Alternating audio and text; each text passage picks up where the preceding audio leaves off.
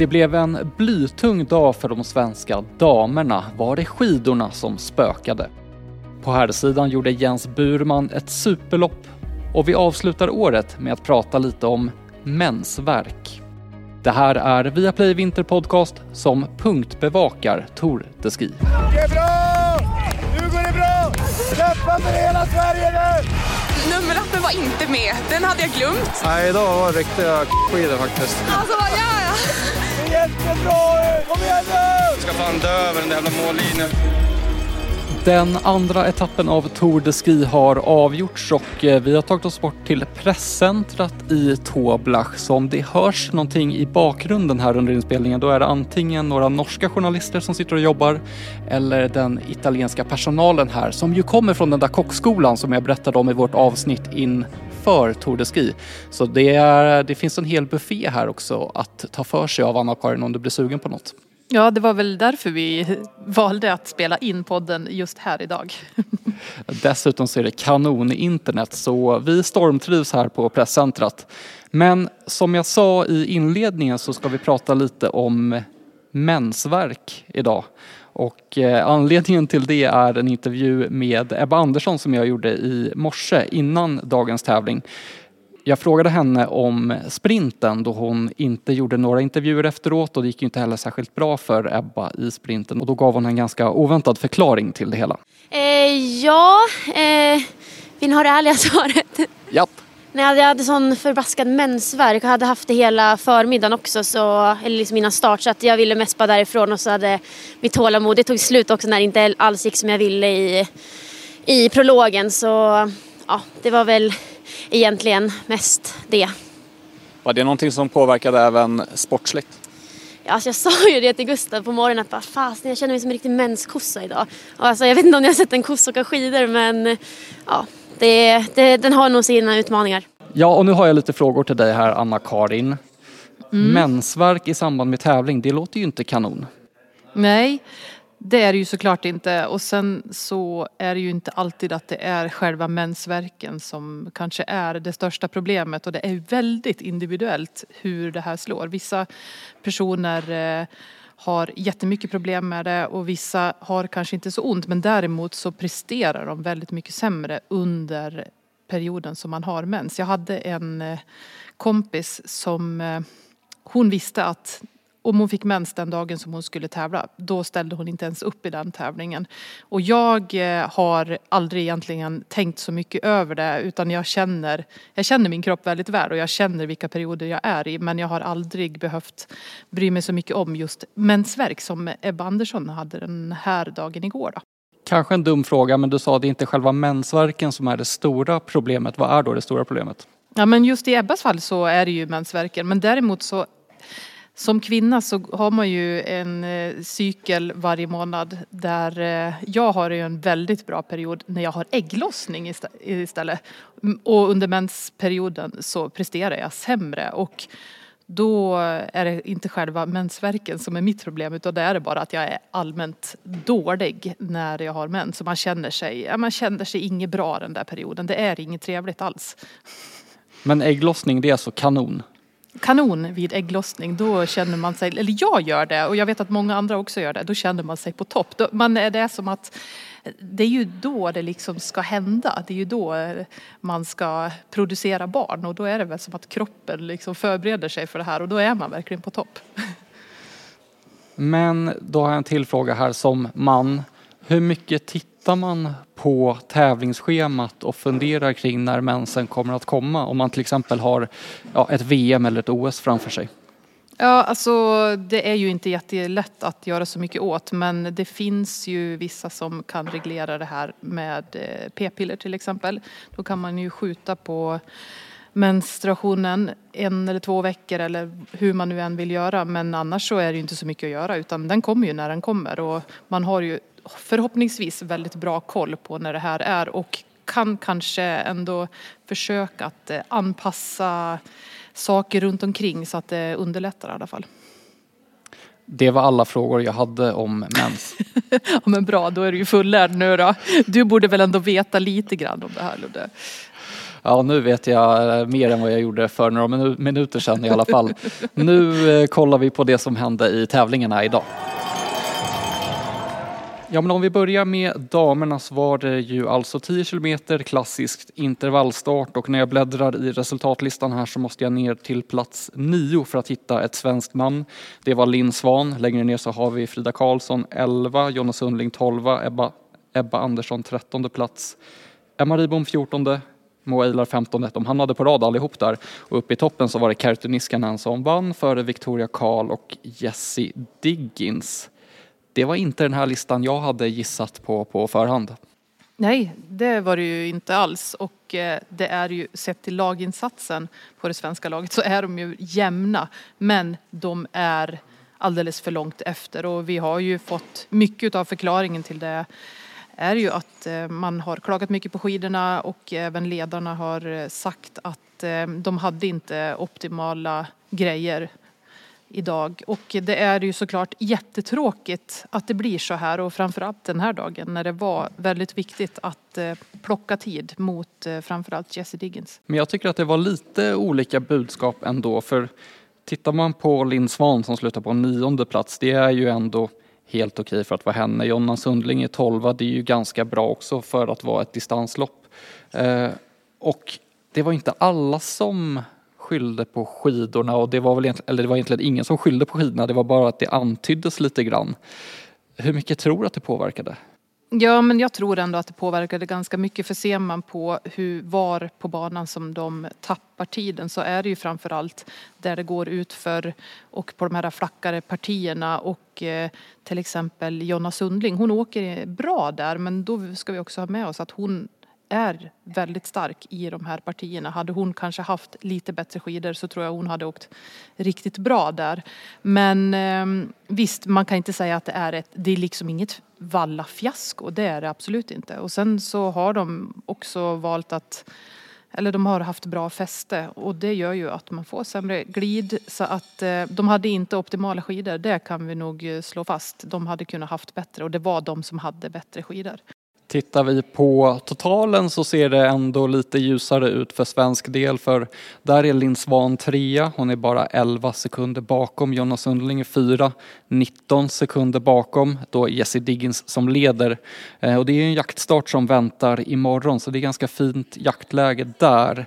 Däremot Frida Karlsson är en minut och 11 sekunder bakom och Ebba Andersson är en minut och 28 sekunder bakom. Vad ser du framför er kan hända där? Ja, det är ju faktiskt så att Lin, både Linn och Jonna har bra utgångsläge. Och eh, kan de hjälpas åt, eh, Karl, Linn Svan och om Jonna gör en superöppning så kan de där tre kanske försöka hjälpas åt att eh, ja, ta ikapp lite grann mot Jessie Diggins men vi vet också att Diggins hon kommer ju göra allt för att Eh, utöka sin ledning. Sen är det ju trist att eh, Frida och eh, Ebba är så pass långt efter. Det är lite för långt upp för att de troligtvis ska kunna göra så mycket. Ska vi prata lite om Jens Burman? Ja, det tycker jag absolut vi ska göra. För vindarna vände ju i herrloppet som började lite för vindarna vände ju i herrloppet som startade efter damerna. Där var det bättre fart på skidorna och Jens Burman slutade fyra, snubblande nära pallen. Och eh, ja, jag måste säga att det var väldigt härligt att se Jens i den där formen och eh, han visar ju till och med lite glädje efteråt. och han är, eh, det är kul när det går bra för Jens och det har gått tungt alltså i inledningen av eh, säsongen och så vet vi ju ändå att han har kapaciteten.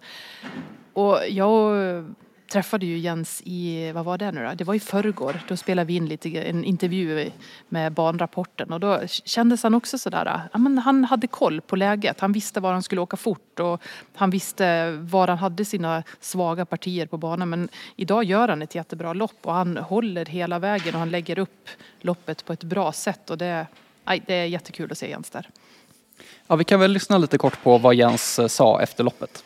Ja, det var nära att det skulle gå hela vägen som det såg ut upp till pallen. Men de var lite stark, för starkt där på slutet, eh, norskarna. Men eh, nej, fan, det är ju ett steg till uppåt liksom. Det, det, går ju bättre och bättre nu för varje lopp, så det är ju väldigt kul. Det är ganska rejäla kliv du har tagit sista veckorna ju. Ja, det får man verkligen säga. Det var ju, om man jämför med tidigare i säsongen så har det ju varit väldigt stora kliv då. Så eh, det, det här får jag absolut vara väldigt nöjd med för att vara en 10 kilometer 10 km tävling då. Även om det blir eh, surt när man är så nära pallen liksom. Det, så det blir lite blandade känslor. Men det blir kul inför kommande tävlingar i touren också. Ja, kul att höra en glad Jens Burman. Tittar vi i övrigt på resultatlistan från dagen så noterar vi att Jens Bur så noterar vi att eh, William Poromaa var femma, kul att se. Och allra högst upp så hade vi Perttu Hyvärinen som tog sitt livs första världscupseger. Erik Valnes var tvåa, Harald Östberg Amundsen trea. Men det var inte så mycket norrmän i övrigt i toppen och under sändningen idag så spekulerades det i att Norge hade problem med skidorna. Så nu tassar jag bort här i pressrummet till en norsk krönikör, Birger Lefaldi, som jobbar på Adressavisen och frågar dig, var det problem med skidorna idag för Norge? Jag tror i hvert fall att uh, vi kan fastslå att Finland traff maximalt med skia. Uh, men vi prøvde jo også å pirke litt i problemstillinga i mixzonen. etterpå. Og spurte hva de norske løperne tenkte sjøl. Og det, det, er jo ikke sånn at noen uh, er veldig interessert i å si så mye om skia. Så, så, det kom ikke fram så mye der. Men at Finland har de beste skia, og at Norge ikke lykkes optimalt, det tror jeg vi kan fastslå. Men at vi ser jo at det var to norsker i toppen på pallen, men det är ju lite under förväntan. Ehm, vi trodde ju att det här var helnorsk. Det är ändå intressant att det är lite under förväntan när det bara är två norrmän på pallen. Ja, sånn er det jo på den distansen her. Eh, på klassisk individuell start så har vi, har vi forventa enda mer norsk i toppen. F.eks. sånn som Didrik Tønseth er, er, jo veldig langt ned, men det, det skyldes jo litt oppladning av det han har slitt med den siste tida. Ehm, men litt under forventningar, ja. En fråga till Birger innan du ska få gå och jobba vidare att Jens Burman är tillbaka i toppen igen. Hur kul tycker ni att det är i Norge? Jag syns att det är artigt. Jag syns det är artigt att uh, svenskarna kommer upp på, herresida och att de markerar sig. Uh, det trängs. Och så är det ju fint att det är sån som idag då, att de inte är helt där uppe. ja, bra, tack så mycket Birger. Han var lite sådär som eh, många åkare är i eh, den mixade zonen efteråt när det handlar lite grann om skidor. Man vill inte riktigt säga att det är det. Samtidigt så har han ju en väldigt bra poäng i det här att eh, som till exempel Didrik Tönseth, Paul Golberg, de gör inte bra lopp idag men de har också varit sjuka och det är många under den här touren som kommer in med en uppladdning som inte alls har varit bra och då presterar de helt enkelt inte. Tittar vi på totalen så är det norskt i topp. Det är Erik Valnes som leder, fyra sekunder före Harald Östberg Amundsen. Sen är Ben Ogden trea, följt av två stycken finländare i form av Perttu Hyvärinen och Lauri Vuorinen. Sen kommer svenskarna. Jens Burman är sexa och William Poromaa är sjua. Båda två är dryga minuten ifrån ledning.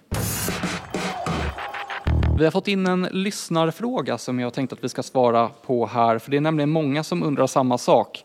Eh, men vi tar upp den som Johan Halvar har formulerat. Han skriver, vad gör man med tavlan som alla skidåkare skriver på innan start? Och det är ju då den här glasskivan som alla skriver autograf på och det brukar ju fångas upp av tv-kamerorna. Har du koll Anna-Karin? Både ja och nej. Alltså på många ställen så gör man nog inte så jättemycket med de här tavlorna utan då är det mer att eh, ja, man ser att eh, åkarna går dit och skriver. Men arrangörerna har i alla fall möjlighet att spara den här tavlan och det har de ju gjort här i Toblach. Här hänger de ju på väggen i trappen i det här huset som vi sitter och kommenterar i. Så där använder de sig utav de här tavlorna. Så det är väl ett eh, litet minne kan man väl säga. Mm, men känslan är att det främst är någonting för tv-produktionen, att det ska se lite fräckt ut att de är framme och sätter dit en signatur. Har du fått ja. göra det här under din karriär? Den har ju funnits med ett tag ju. Ja, nej, jag har aldrig gjort det och eh, jag vet inte om den tillför så jättemycket ändå. Men du, det är ju nyårsafton idag. Hur kommer egentligen landslagen och åkarna att fira det här? Det blir nog ett ganska lugnt firande. Det är eh, tävling imorgon, det är eh, middag, återhämtning och vila som gäller precis som vanligt och sen så kommer de kanske att vakna till vid tolvslaget när eh, smällarna drar igång. Men annars så är det nog precis som en vanlig dag innan en tävling. Kommer du vara vaken ända till tolvslaget? Jag vet inte riktigt. Egentligen hade jag hoppats på att jag skulle kunna gå och lägga mig före klockan 12. Det är rätt så skönt att eh, sova innan man ska jobba men eh, jag kommer i alla fall att vakna till där, det är jag helt övertygad om. Ska du vara vaken till klockan 12? Eh, nej, jag siktar på att gå och lägga mig tidigt i med öronproppar, några kuddar ovanpå huvudet och sen så är jag redo för 20 kilometer jaktstart imorgon som jag dock inte kommer att köra själv utan jag kommer stå vid sidan om och eh, rapportera.